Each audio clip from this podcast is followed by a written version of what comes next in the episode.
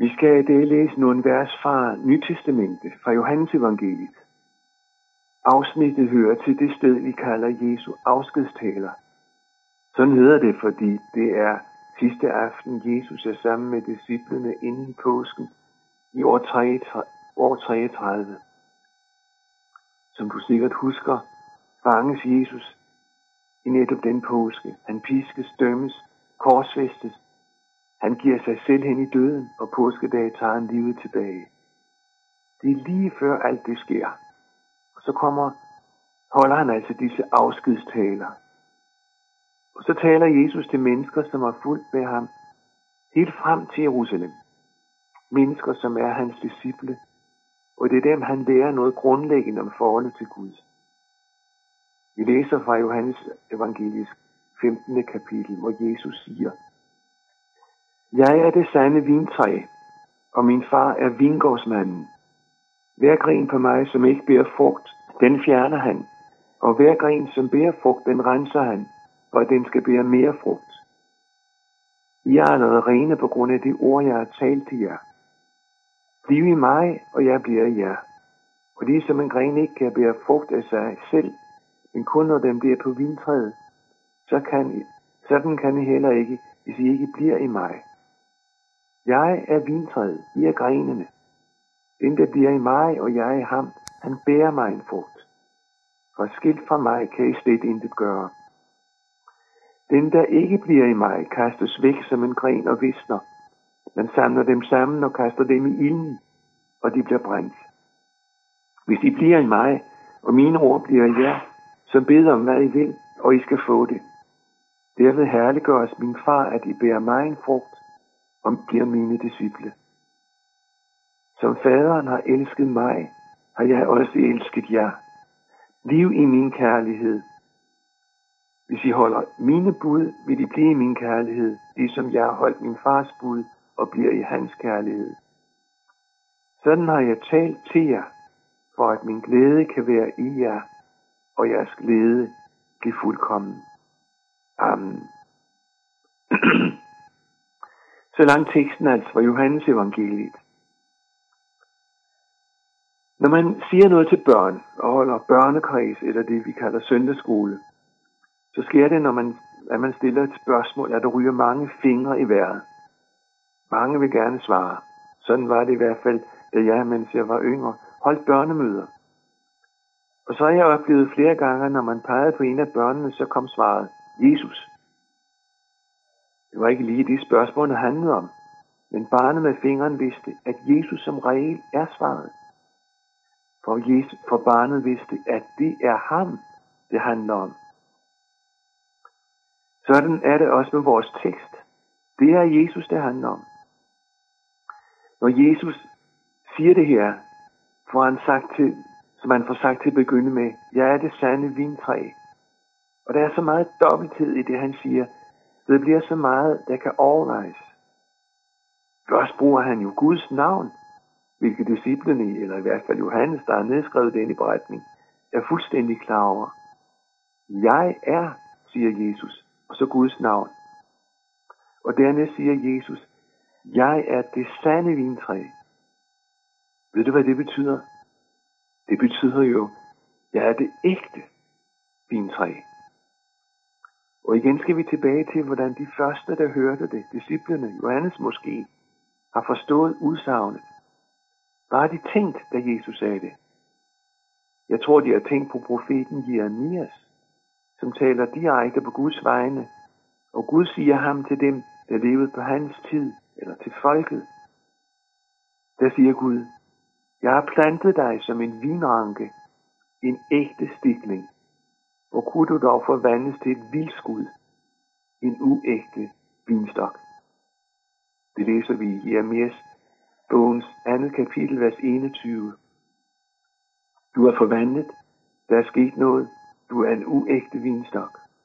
Og profeten fortsætter, da det er sket på den måde, at du har valgt at leve et liv i synd, hvor du ikke vil lade mit ord bestemme, hvad der er sandt og rigtigt for dig i dit liv.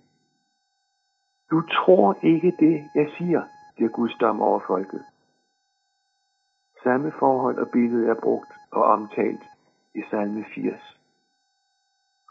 Det tror jeg, disciplen har tænkt på. Jesus siger, jeg er det sande vintræ. Det virkelige, det ægte vintræ. Og dermed er vi henne ved, at det her handler om Jesus. Det er ham, og det han er, og det han gør, som er så totalt afgørende. Eller hvis jeg skulle sige det sådan ganske bramfrit. Hvis du vil have det godt med Gud, så må du have Jesus som din frelser. Jesus er vintræet, og det er Gud, Jesu far, der er vinbunden. Det er ham, som ejer vinmarken. Det er ham, der plejer den, beskærer den. Det er ham, som ser det frugten. Men læg igen mærke til noget, Jesus siger, som kan være ganske overraskende. Han siger, jeg er det sande vintræ, og lidt længere nede i versene. I, disciplene, dem der tror på ham, I er grenene. Jesus siger netop ikke det, vi tænker.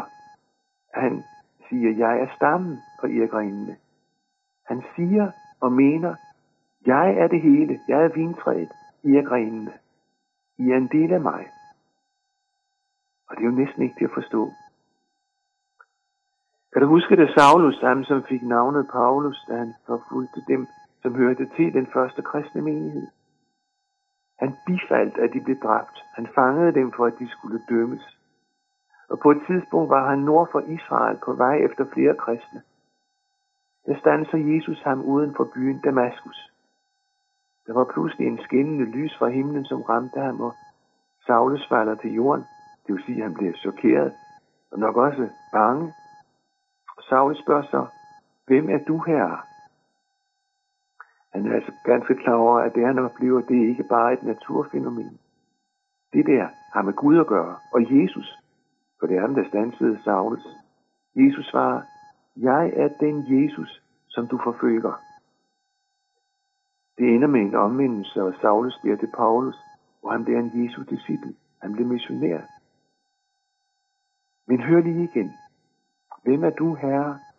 Og svaret, jeg er Jesus, som du forfølger. Vi kan spørge, om ikke det var de kristne, Saulus forfulgte. Jo, det var det jo. Men Jesus gør sig med det svar, som man giver her. Han gør sig identisk med dem, som tror på ham. Med sin menighed. Jeg er Jesus, som du forfølger. Og så er vi tilbage, når Jesus siger, jeg er vintræet, I er grenene. For det er samme sag, samme virkelighed. Det her giver kun mening, hvis du tænker på det, den ubegribelige kærlighed, som Jesus har til sin menighed på denne jord. Forstår du, hvad jeg siger, at det er Jesus, det her handler om? For det er Jesus, det hele handler om. Hvis du gerne vil have et godt forhold til Gud, så er Jesus din mulighed. For er Jesus din frelser, og du har en relation til ham, og du takker ham, fordi han er din frelser, så er du en del af vintræet. Og Jesus, troen på ham, er den eneste mulighed for at få det og have det godt med Gud. Jesus siger om dem, disciplene, som er sammen med ham den aften, at de faktisk er rene. I er allerede rene på grund af de ord, som jeg har talt til jer. Disciplene er nemlig kommet til tro på, at Jesus er verdens frelser og sendt af Gud, fordi han ønsker at have os som sine elskede børn. De har hørt det, Jesus talte, og taget imod det. Og det er med alle deres fejl, forkerte tanker med videre, de er kommet derhen. Jesus er kommet for at frelse syndere. Derfor er han min frelser. Det troede de, og derfor siger Jesus, I er rene. Det er dybest set noget med de ord, som Jesus siger. Det har nemlig den samme egenskab som det ord, der skabte himlen og jorden. Guds skaber ord. Han sagde, og så skete det. Jesus, der sagde til mennesker, dine synder er dig forladt. Og så skete det. Eller Jesus, der sagde, din tro har frelst dig. Og så skete det. Og så selvom mange andre, der hørte det, ikke ville tro det. Men disciplene havde hørt det, de havde hørt Jesu undervise, og de troede det, han sagde. Derfor ejede de det, Jesus gav gennem sine ord. Husker du, at vi før talte om et andet vintræ, som var øh, endt som et vildskud? De mennesker, som det var et billede på, ville ikke tro, det Gud sagde til dem. Men dem, som ønsker at have Jesus som frelser, de hører til på det sande vintræ. Og det drejer sig om at blive hos Jesus. At blive i ham, som teksten siger seks gange, og en gang til på ham. At blive i Jesus, det er at have brug for ham som sin frelser. Du kan meget enkelt denne dag afgøre, om du har det godt med Gud. For har du Jesus som din frelser, så er du en del af det sande vintræ. Er du en del, og så spørger jeg, er du en del af det vintræ? I en parentes, hvis du ikke har et rigtigt forhold til Gud, og du måske gerne vil have det, hvad skal du så gøre? Og jeg vil gerne sige til dig, og det er noget, der gælder for dig denne dag, hvor du hører det. Hør det sådan helt ind i dit hjerte. Fra Guds side, Jesus vil gerne være din frelser. Han er død for alt det, som er forkert i dit liv. Han ønsker for dig, at du bliver en del af det sande vintræ. Du indbydes faktisk til det lige nu og her. Kan du ikke finde vej i denne sag, så vil jeg give dig et rent praktisk råd. Bekend det, som du ved er forkert i dit liv. Bekend det som synd for Jesus.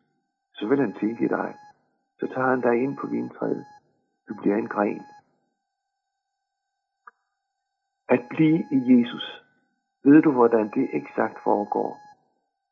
At blive i ham, det sker på den måde, at vi, og det er noget, der sker lige her nu, hører Guds ord forkyndt, og så giver det ord ret. Så vi for Gud bekender vores synd og bekender det forkerte. For ham, der ejer vingården, vingårdsmanden, som Jesus kalder ham, Gud selv, han ønsker at tage det væk i vores liv, det som er vildskud. Så sker han det.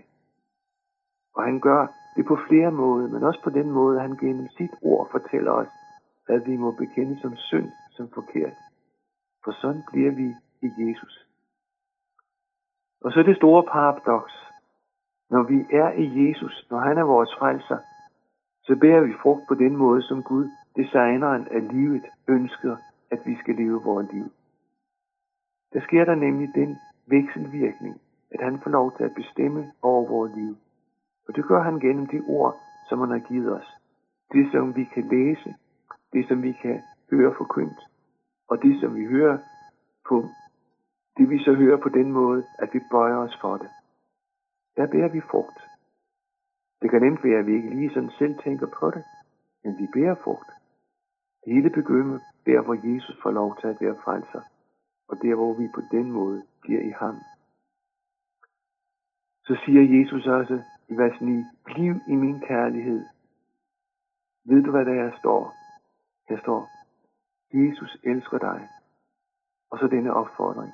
Bliv der, hvor jeg elsker mig. Og ved du, hvad det betyder?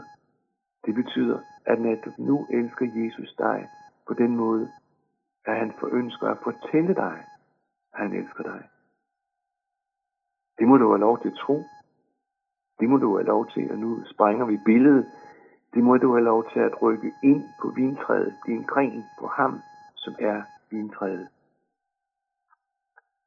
Og så vil jeg gerne have lov til her til slut i andagten at sige, at det at være elsket af Jesus, det at være en del af vintræet, det er faktisk det bedste overhovedet, der er sket i mit liv. Og det er den virkelighed, som igen og igen fylder mig med glæde, med taknemmelighed. Hele tiden at holde sig til Jesus. Hele tiden at høre hans ord med det hjerte, der spørger, er der noget i mit liv, som du kalder synd, Jesus, så vis mig det, så jeg kan bekende det som synd. Hele tiden at høre det fra ham gennem hans ord, at han elsker mig, og jeg for hans skyld, Jesus, det hele handler om, får lov til at høre på og til på det sande vintræ. Amen.